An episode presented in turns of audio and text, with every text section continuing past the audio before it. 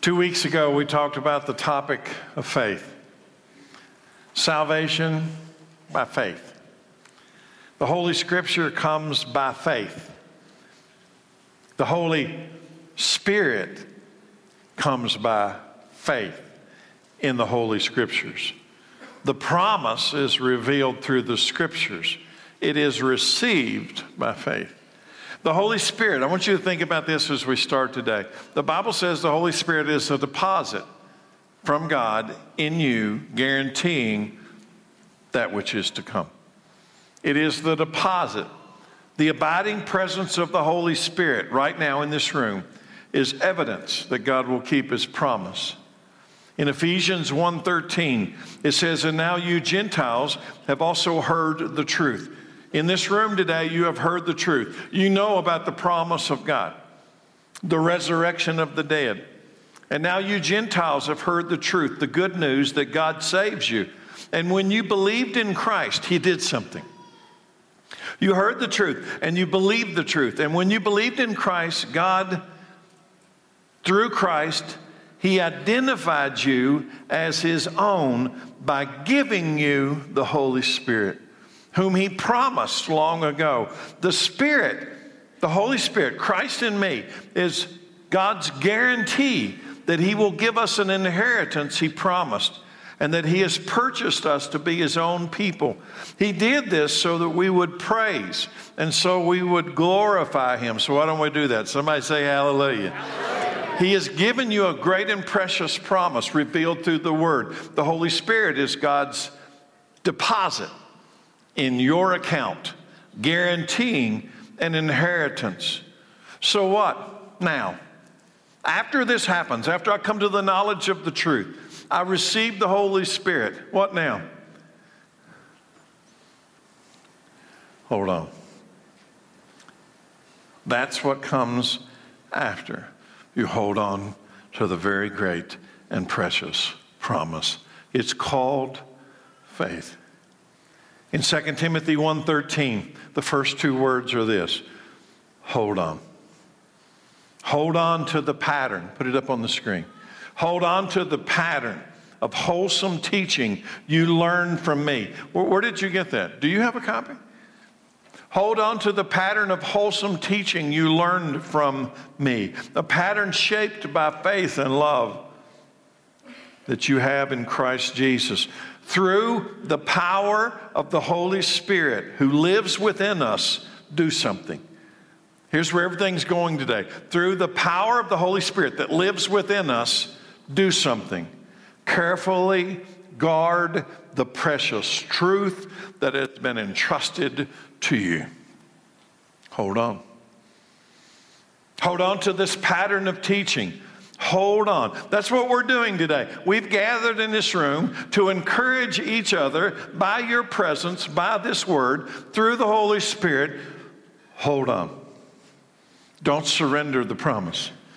Don't surrender the inheritance that God has given to you. Galatians chapter 4 opens with a physical example to illustrate what we're going to talk about today. What does the Holy Spirit deposit? received by faith do for us while we wait for our inheritance. Let me put it together. Paul makes an illustration. Galatians 4, verse 1.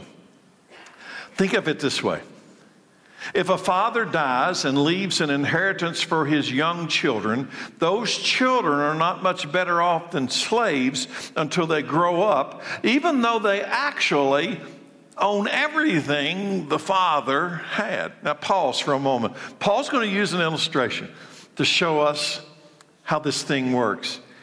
There are, in this illustration, there's a father who's very wealthy who has children, young children, and he has a will. And in the will, he has left everything to his children, and then the father dies. But the children are not any better off than slaves until they grow up. Why? Because the promise, the inheritance, of the Father is there. It's in their name, but they can't get a hold of it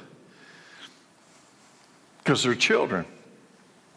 They have to hold on and wait for it. Verse 2 they have to obey their guardians. It's because they're children. They have to obey their guardians until they reach whatever age their father has set. There's a time in the future that they'll get their inheritance, but until then, they're going to be under a authority of a guardian. They're, they've got the promise, they've got the inheritance, but they can't put it in their hands, they can't put it in their life, not yet. Verse 3 And that's the way it was with us before Christ came. We were like children, we were slaves to the basic spiritual principles of this world. We are like children who have been promised a great inheritance.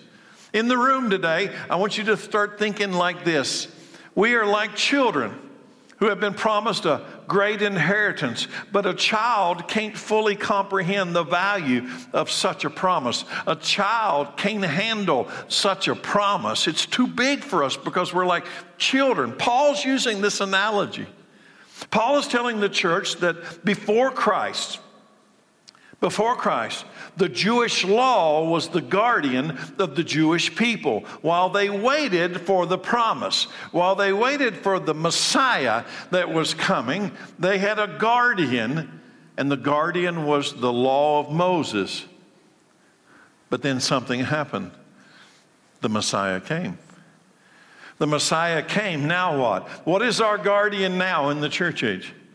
We're different from before Christ. What's our guardian now? Because we, like them, are children with a promised inheritance out in front of us, but we can't get fully our hands upon it.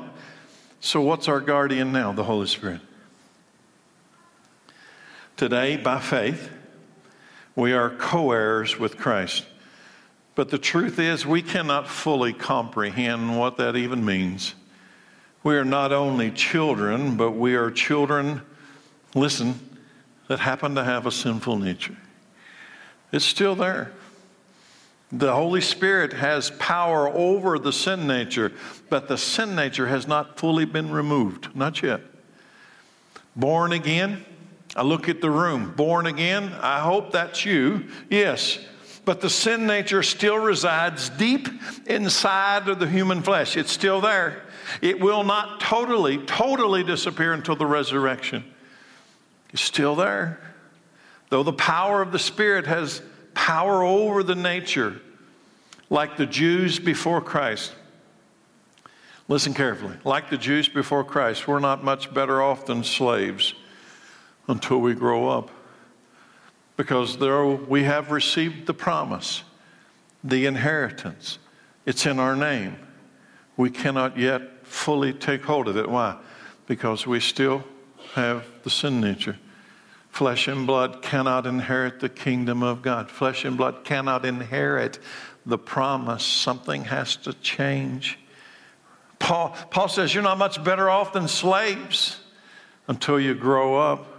But the promise remains, the Holy Spirit remains. Everything is secure, even though we are children, unable to take possession of this promised inheritance. This is all God's plan, not ours. This was not an afterthought. This was God's plan from the beginning of time itself. Let's go down to verse 4. But when the right time came, you read this a few moments ago during communion. When the right time came, God sent his son, born of a woman, subject to the Jewish law, and God sent him to buy freedom for us who were slaves to the law so that he could do something. God sent Christ, who were slaves to the law, so that we so that he could adopt us as his very own children. And because we are His children, God has sent the Spirit of His Son into our hearts, prompting us to do something. Prompting me, the Spirit has come into my heart, prompting me to do something. Abba, to cry out, Father. Abba means Father. It's all by faith. The Holy Spirit is given to those who believe. The Holy Spirit then becomes a deposit, a guardian in me, guaranteeing that which is to come. What is coming? An inheritance, a child's inheritance from the Father. And the Father's name is Abba. We've been adopted.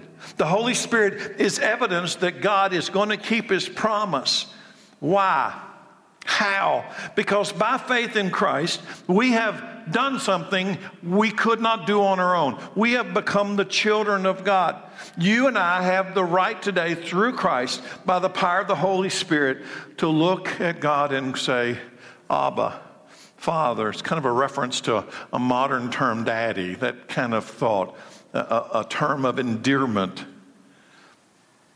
I want you to rejoice with me over this next verse, verse 7. Now you are no longer a slave, but God's own child. And since you are His child, God has made you His heir. So I want you to visualize today that whether or not you know it, regardless of your current financial, economic status, circumstance, you are a very wealthy child waiting for your inheritance. That's you. Do you know that? Oh, you can't get your hands on it right now, but it's in your name and it's been deposited in an account, and the Holy Spirit guarantees it's yours. How does it make you feel? Before Christ, we were not much better off than slaves before Christ. Why? Because we had a sin nature. But now Christ has come. The Holy Spirit has come. The Holy Spirit has dominion over the sin nature of man. Christ is in me. The Spirit of the Son of God is in me. And now we are like children with a very, very, very, very wealthy father. The father has made a promise that we will share in everything he has. Listen up, but not until we grow up, not until an appointed future time. Again, flesh and blood cannot inherit, inherit, inherit the kingdom of God. There's a future time that flesh and blood will have to be changed, transformed. Something's got to happen. It's called the resurrection. We are still children, not much better off than slaves because our inheritance is off at a distance. It seems so very far away sometimes, doesn't it? Now, I'm going to be very frank, very honest. I realize that the Holy Spirit is in me, and the Holy Spirit is a deposit guaranteeing my future inheritance. And there are days that that inheritance seems so close you can almost touch it, and there are days that that inheritance looks so far away that you think, oh, are you sure? Faith brings the Holy Spirit, and the Holy Spirit is the deposit guaranteeing the inheritance.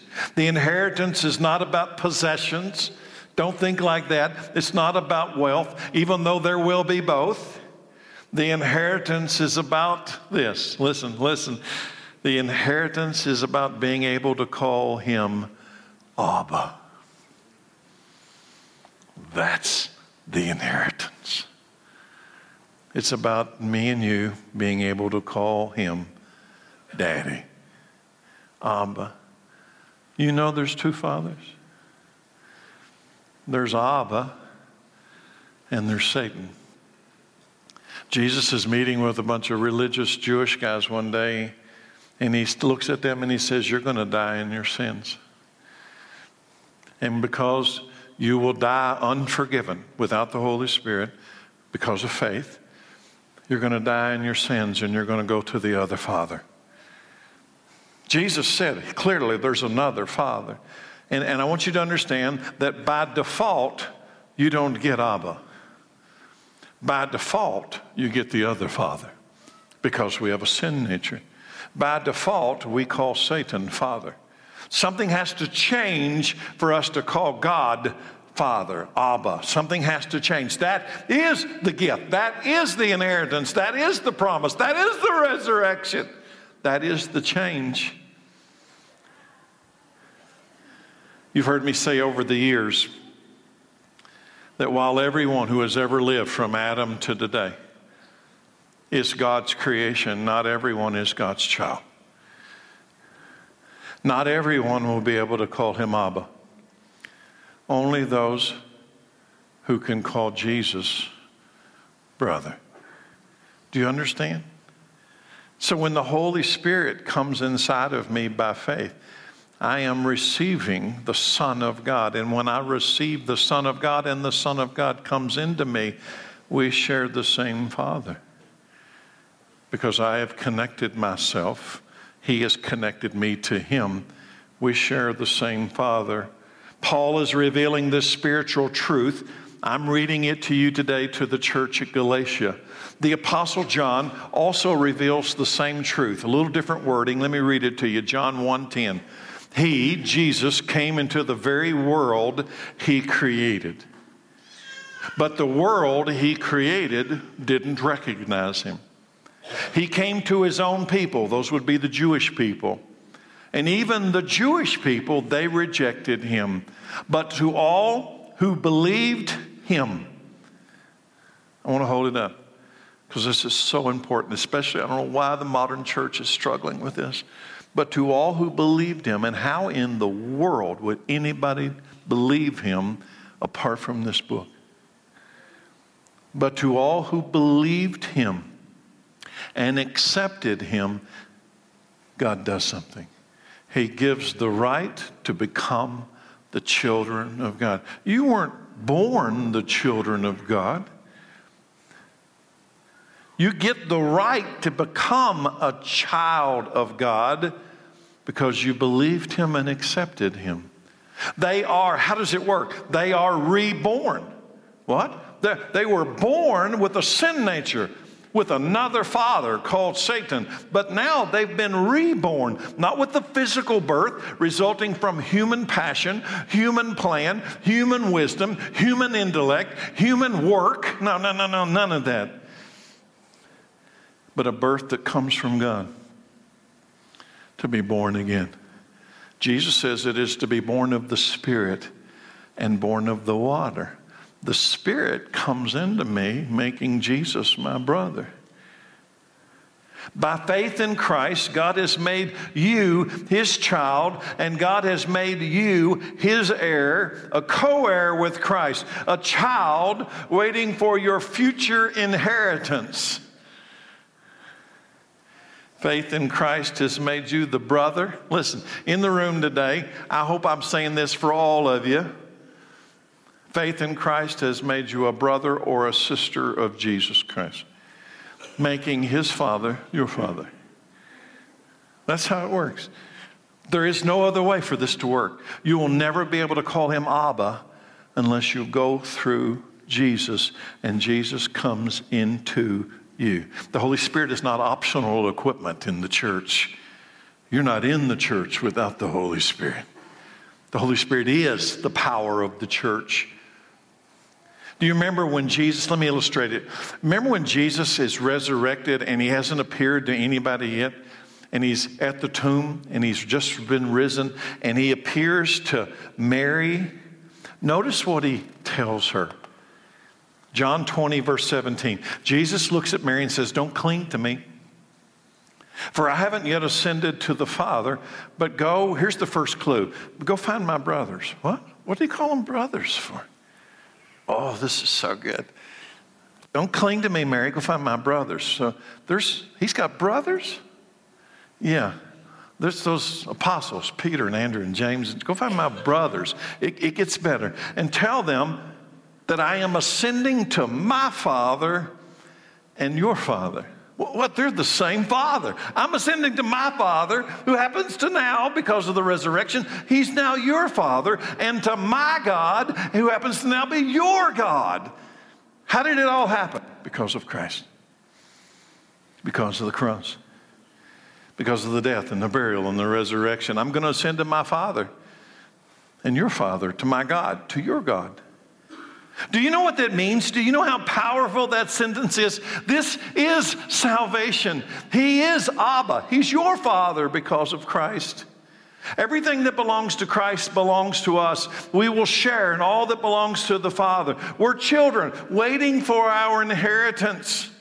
That ought to change your whole worldview, how you see life. We're just children waiting for a future day when our inheritance will be made real. Romans 8 14. For all who are led by the Spirit of God are children of God. But I'm going to ask you a question. What if you're not led by the Spirit of God? then you are not a child of God. Do not let somebody lie to you. For all who are led by the Spirit, led by the Spirit means you follow the Spirit. You're the children of God. So you've not received a spirit that makes you fearful slaves. That's old, that's past, right? That's before I was born again. Instead, you received God's Spirit when He adopted you as His own children. And now we call Him Abba, Father, Daddy. For His Spirit joins with our spirit to affirm that we are God's children. Somebody say hallelujah. His spirit joins with my spirit to say we are God's children. And since we are His children, here it comes, we are His heirs. You're rich. You have eternal life. All that belongs to Him belongs to you. You just can't get your hands on it just quite yet. In fact, together with Christ, we are heirs to God's glory.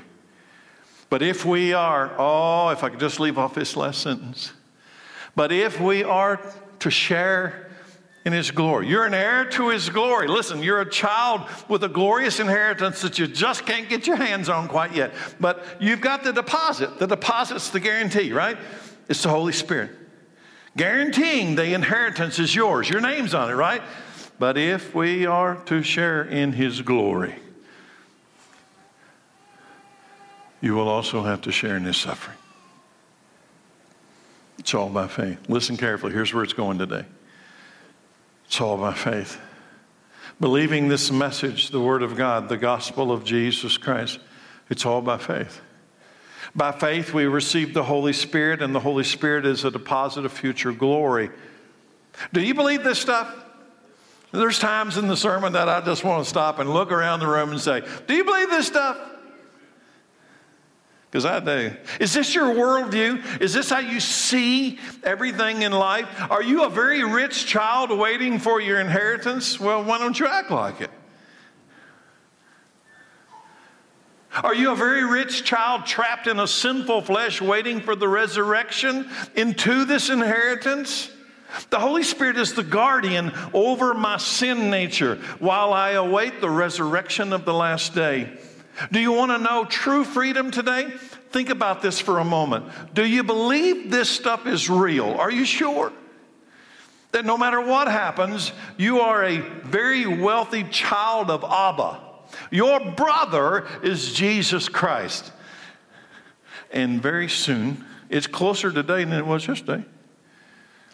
It'll be closer tomorrow than it is today. And two days from now, it'll be closer. And three days from now, it'll be closer, closer, closer to a promise of God. A great inheritance beyond your imagination into eternal life. Do you believe this stuff? Did you catch that last sentence, verse 17? Because here's, here's where we're going. This verse, verse 17, proves that we live in a fallen world, and it proves that we will suffer while we remain in the flesh. There will be hardship in the flesh. Don't be surprised that there's hardship in the flesh because this proves, let me read verse 17 again. And since we are his children, now he's talking about the redeemed, right? The Holy Spirit filled redeemed, right? Since we are his children, we're, we're his heirs. In fact, together with Christ, we are heirs of God's glory. But if we're going to share in the glory, we got to share in the suffering. The glory and the suffering are in the same person. It's us. We're the redeemed.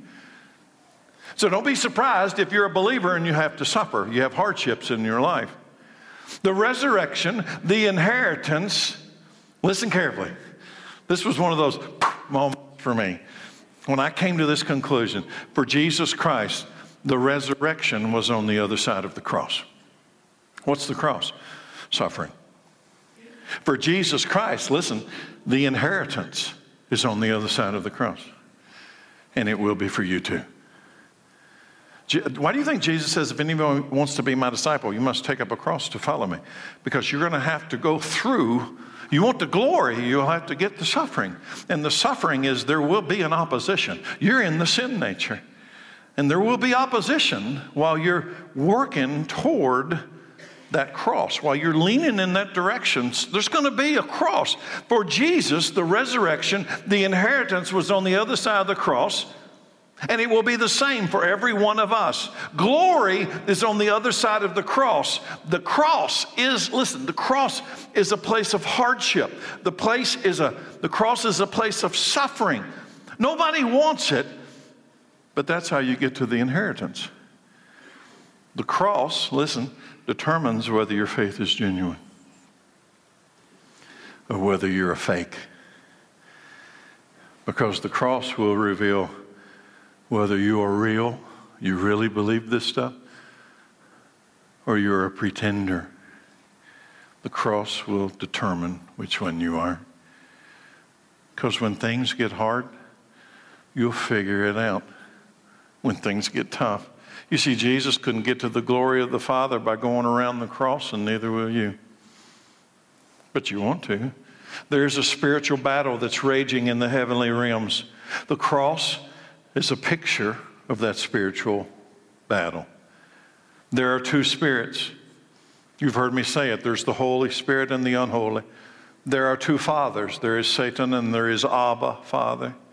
There are false gods. There is idolatry, at least for now. Where does true freedom come from? Is there any freedom right now while we're in the flesh? Is there any freedom? Do you know? Did Paul, let me ask it this way Did Paul suffer? He's a holy man, right? He's filled with the Holy Spirit. He met Jesus personally. Did Paul suffer? Yes. Was the inheritance of Paul on the other side of his cross? Yeah. It's interesting to me that when Paul first went to Galatia, he was sick, which tells you something. Here's a holy man of God. He's met Jesus personally. And yet, when he goes out to preach, he's sick. Why did God let him be sick? Why couldn't God keep him from being sick? The inheritance is on the other side of the cross. Do you see it? Galatians 4:13. Surely you remember that I was sick when I first brought you the good news? But even though my condition tempted you to reject me, you did not despise me or turn me away. No, you took me in and cared for me as though I were an angel from God, and even Christ Jesus himself. That's how you cared for me. Where is that joyful and grateful spirit you felt then? Do you see the spiritual battle? Do you see it? Something's changed in the Galatian church. I am sure you would have taken out your own eyes and given them to me if it had been possible. Have I now become your enemy? Something's changed, hasn't it? Since he first went there, now he's writing this letter. Have I now become your enemy because I'm telling you the truth? Something happened. You see the spiritual war? It's in the church. These are believers. This is the Apostle Paul. Who's got more Holy Spirit than he does? Verse 17, those false teachers, uh oh, uh oh.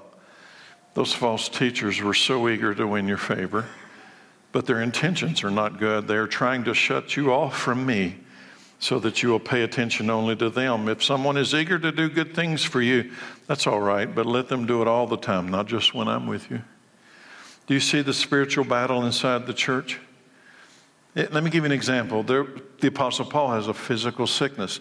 If you read the other scripture, the Apostle Paul says he had a thorn in the flesh. We don't know what it was, something that tormented him inside of his body. Why didn't God take it away? Because the inheritance is on the other side of the cross. The resurrection's on the other side of the cross.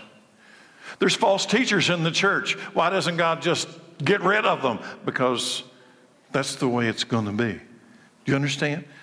Those false teachers will actually reveal the truth by their own falseness if you know the truth. Understand, there is a battle that's going on. Do you see the suffering that comes with speaking the truth?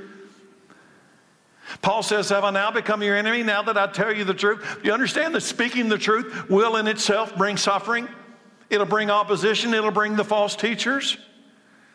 Jesus couldn't get to the glory of the Father by going around the cross, and neither will you, and neither will I. The cross will determine your faith. And what is the cross? Suffering, hardship, opposition. Let's go to verse 8. Before you Gentiles knew God.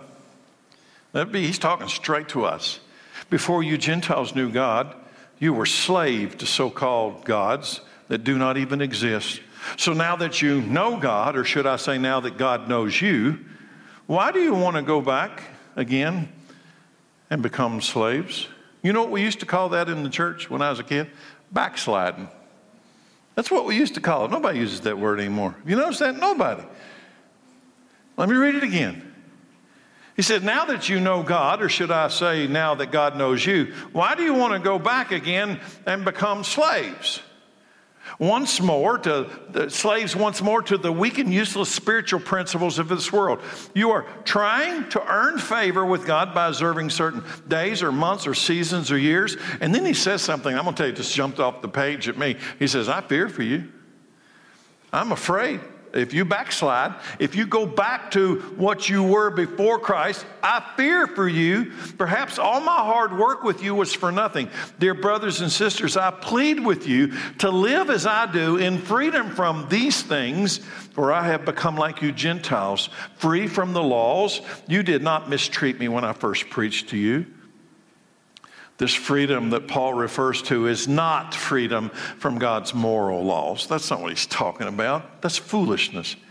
This freedom is believing in the all sufficient cross of Christ to redeem me, save me. Abstaining from shellfish. They, there were obviously struggle with people going back to the law of Moses, trying to be made right with God by obeying the law of Moses. This idea that abstaining from shellfish or pork it won't save your soul. It won't make you a child of God. It won't get you an inheritance. It won't work because you can't do it. Coming to church on Sunday won't save you. Did you hear me? Coming to church on Sunday will not give you the ability to call him Abba. You have one chance to call him Abba. Jesus comes inside of you by faith. So I'm going to ask you a question. Just, is he in there now, today? Do you want freedom? It comes by faith, not by religious ritual. You can't earn salvation. No one can do it. It's, it's a gift. That gift came wrapped in human flesh. And the Bible says the Word became flesh and dwelt among us, and we've seen His glory, the glory of the one and only who came from the Father full of grace and truth. To believe in Jesus Christ, the all sufficient sacrifice of Christ, it's called faith. Faith is this message. Faith is the message. Where did you find the message that you have faith in? In this book. Faith in the message, the gospel, brings the Holy Spirit, and the Holy Spirit brings a promise. And then what? Here's the, here's the big point today I won't say it again. Faith in the message. I'm holding it up, the gospel. You, be, you heard the message, you believed the message. Believing the message brought the Holy Spirit into your life.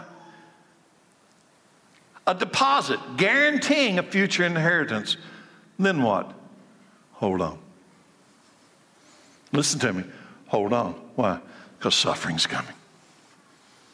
Opposition will come. Oh, because the inheritance is on the other side of the cross. You got to hold on. What promise? You're a rich child waiting patiently for a glorious inheritance. Hold on. Is this you? This is what freedom looks like. You're a very wealthy child waiting to grow up and get your hands on the inheritance, but you don't get it yet. I'm not just free from sin, death, grave, and hell. I'm an heir to the promised inheritance of God. So, my job and your job, hold on. No one, listen carefully, this is when it gets really interesting. No one, not even Satan himself, can take you out of this place of freedom as a child of God. In fact, I believe, I believe based on the scripture, not my opinion. I believe there is only one danger. Only one danger in this glorious place of freedom. And it's not the suffering. You came to this place of freedom. How? By faith, right? The Bible's clear. Read Galatians, read Romans. We came to this place of freedom, salvation. How? How? Faith. By faith. And here's the question of the day What if you lose your faith? Is that possible?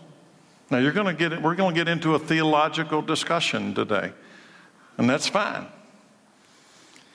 If I came to this place of undeserved favor because I believed and I received and the Holy Spirit came in me, giving me a promised inheritance. If I came by faith, what would happen if I somehow no longer had faith? If I came by believing, what would happen if I stopped believing? Is that possible?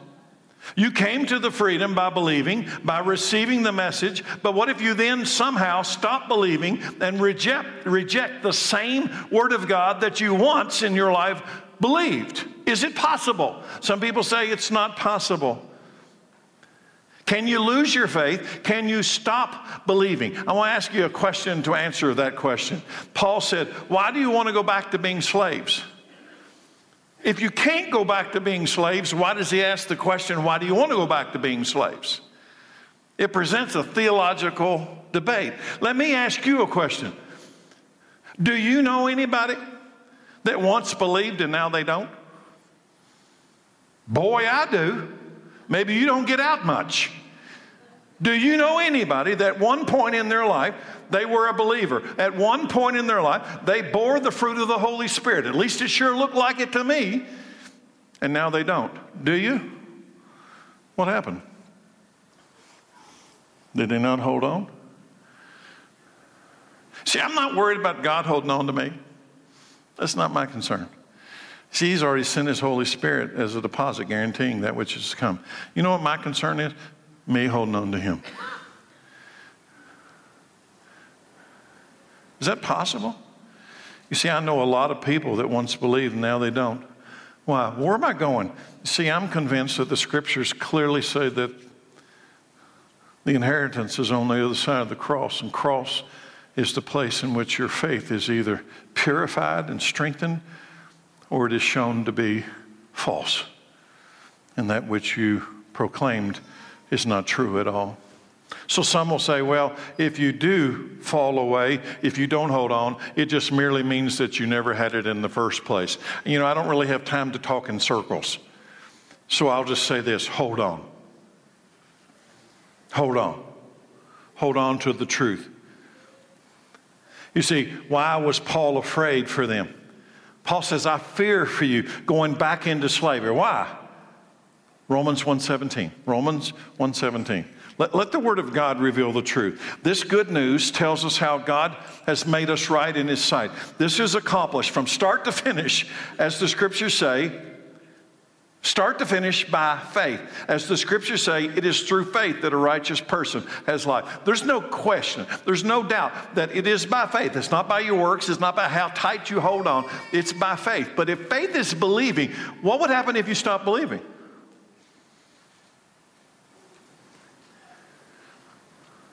Did God make you have faith? Church, I'm looking at you individually. Did God make you have faith? Some people actually believe that. They don't want to say it out loud. And this idea of full predestination, that there is an election before the foundation of the earth, there is a calling, an election, your name's in or your name's out, you've got no free will. I do not accept that as truth because the word does not reveal that as truth. Do you have free will to believe or not believe? I've studied the Bible now for over 25 years. I'm convinced that we have some of both. There is a calling of God. Yes, there is. Absolutely. You cannot deny it. There is a, there is a predetermined calling of God. The very fact that you, that you had a chance to know the Word of God and a chance to receive and believe the Word of God says there was a calling of God. Right? That He puts you in touch with the Word through a preacher, through somehow. But there's also free will. This is also true. Because when you came in contact with that word, you had an ability in your own mind to reason whether or not you believed it to be true or false. If you received the Holy Spirit by faith, everybody listen. If you received the Holy Spirit by faith, what would happen if you later on stopped believing? Do you know anybody in that category? I do. A bunch of them. Some say they never really had it. I'm going to ask you a question. My teaching today from the scripture is this I'm not going to get into the meaningless circular debate. I'm going to tell you, hold on. Because you know what? That's what the Bible tells you to do. Hold on. Hold on. Why? Because the inheritance is on the other side of the cross, and the cross is hard.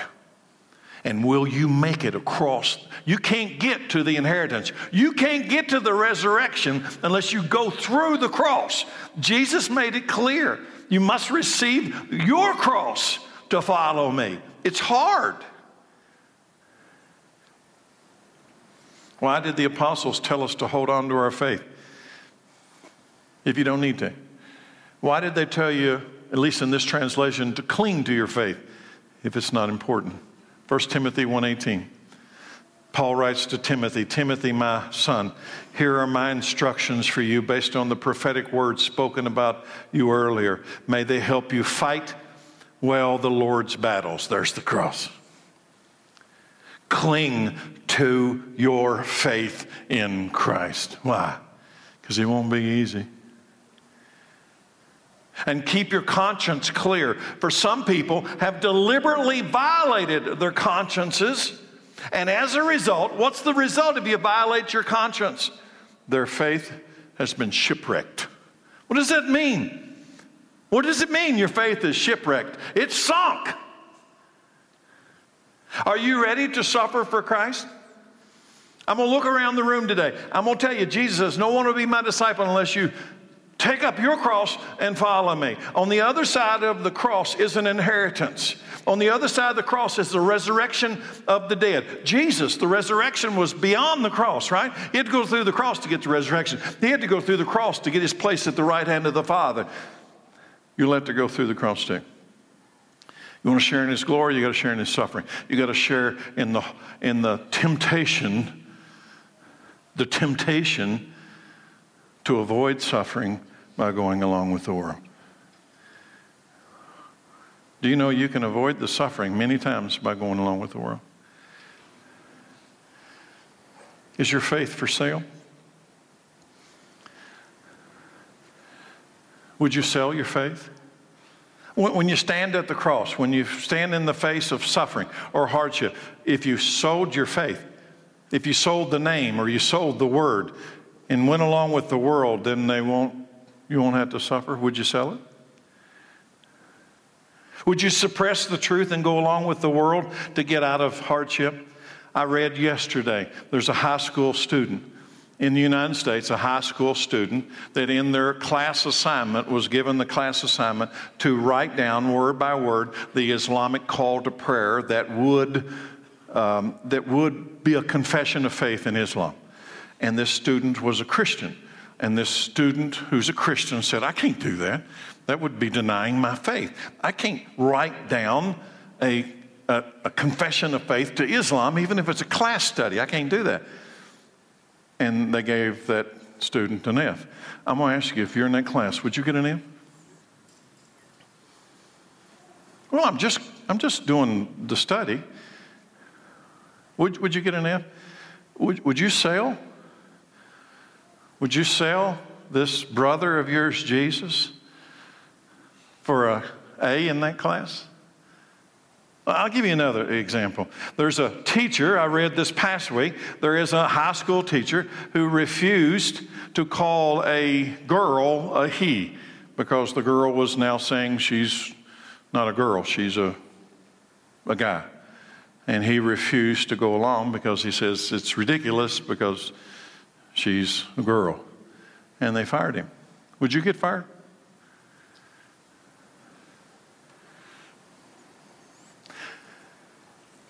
The reason I bring up those examples is I'm, I'm afraid that many don't even see the spiritual war. You wouldn't even know what the cross looked like. The cross is the place when you're going to have to figure out who you are.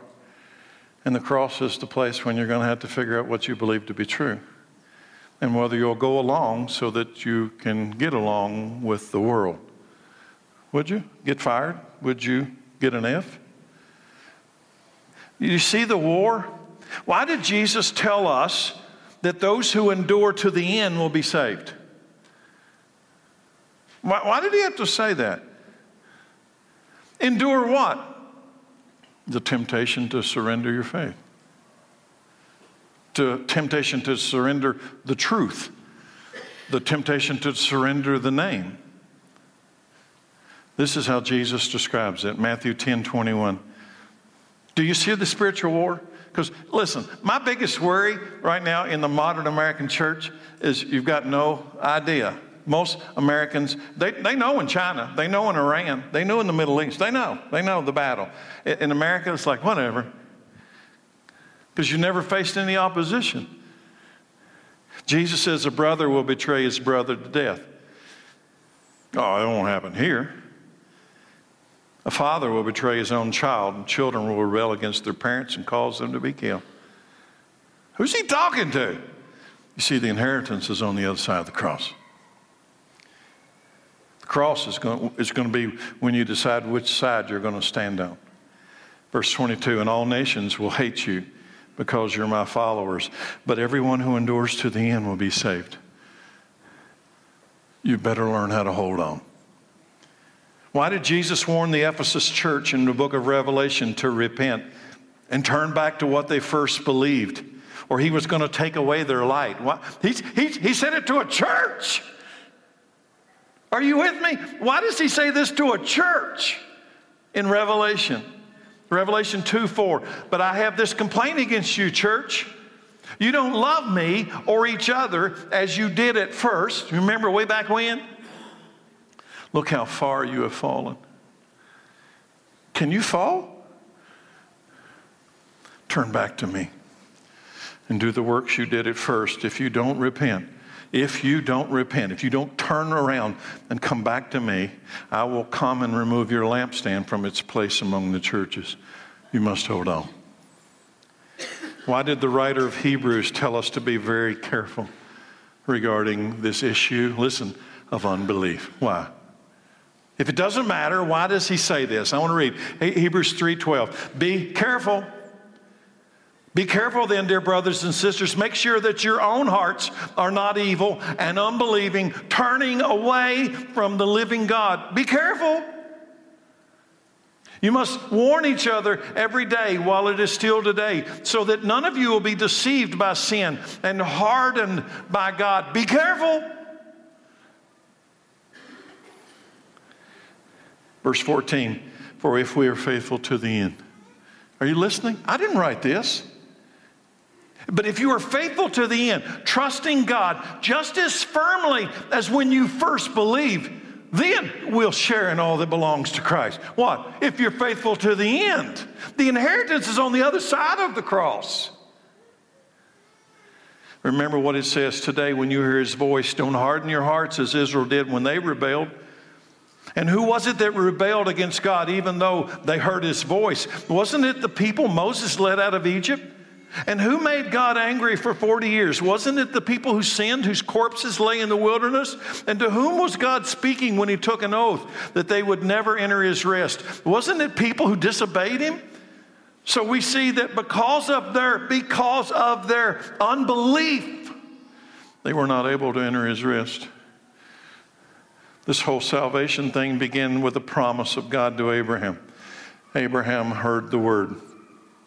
Today, we have encountered the word of God in this room, and I believe the Holy Spirit will reveal it to be true. What will you do with the word of God today? Specifically, verse 14.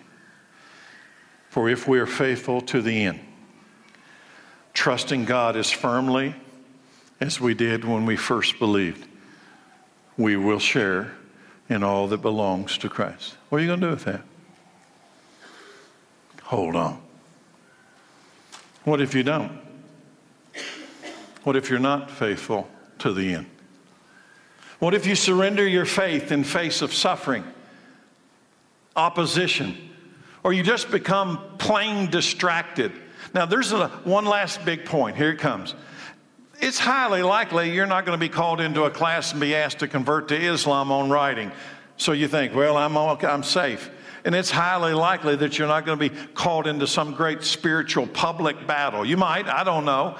But let me ask you a practical application. You see, this idea that the inheritance and the resurrection's on the other side of the cross, the cross takes many forms. Some of you in this room right now, if you'd be honest, your marriage is a mess. Will you hold on? Some of you in this room right now, your family situation overall is an absolute disaster. I'm going to ask you, are you going to hold on? Some of you in the room today, your financial situation is disastrous and you have no idea how you're ever going to see the light of day. Will you hold on? There's some of you in the room today, your health situation looks really bad. The doctor's not giving you any good news. Will you hold on? There's some of you in the room today in your job situation. You see, this cross takes many forms. Will you hold on to the promises of God? You are a very rich child. You are very wealthy. And He has given you Himself, the Spirit of Christ, as a deposit guaranteeing that which is to come. And He said, Hold on. Because one day soon, everything He has promised will be yours. But it's on the other side of the cross. The cross is what reveals your faith to be genuine or you're a fake.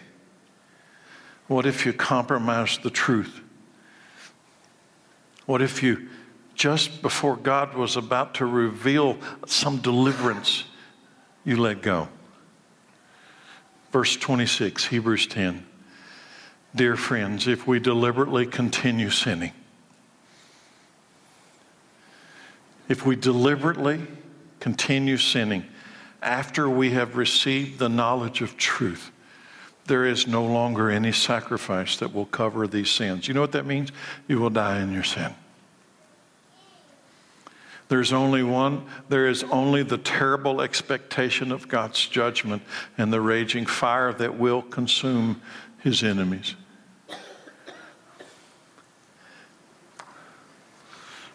I'll ask Chad to come out for the invitation. I don't know what the cross is going to look like for you. I can kind of come to the conclusion what it's going to look like for me. Is to stand on the Word of God is going to get more and more and more difficult. To stand for the truth of the Word of God in the church, officially, openly, without apology, is going to get more and more and more dangerous in America. I think that's just personally what it's going to look like. I don't know. I, I don't know what it's going to look like for you. But will you hold on? Or can you say today that you have the deposit of the Holy Spirit inside of you, guaranteeing that which is to come, that you're very rich and you're just waiting for time in the future when you'll take hold of it through the resurrection? That's yours today by faith. But don't let go of that faith. Hold on. I want to pray. Father, I pray your Holy Spirit will do what only you can do. Open our eyes, even right now, our ears, our hearts. Let the wind blow. Your spirit is wind, your breath. Let the fire, the power to redeem, burn in this place. I pray in Jesus' name. The invitation's open. Let's stand. Let's stand together.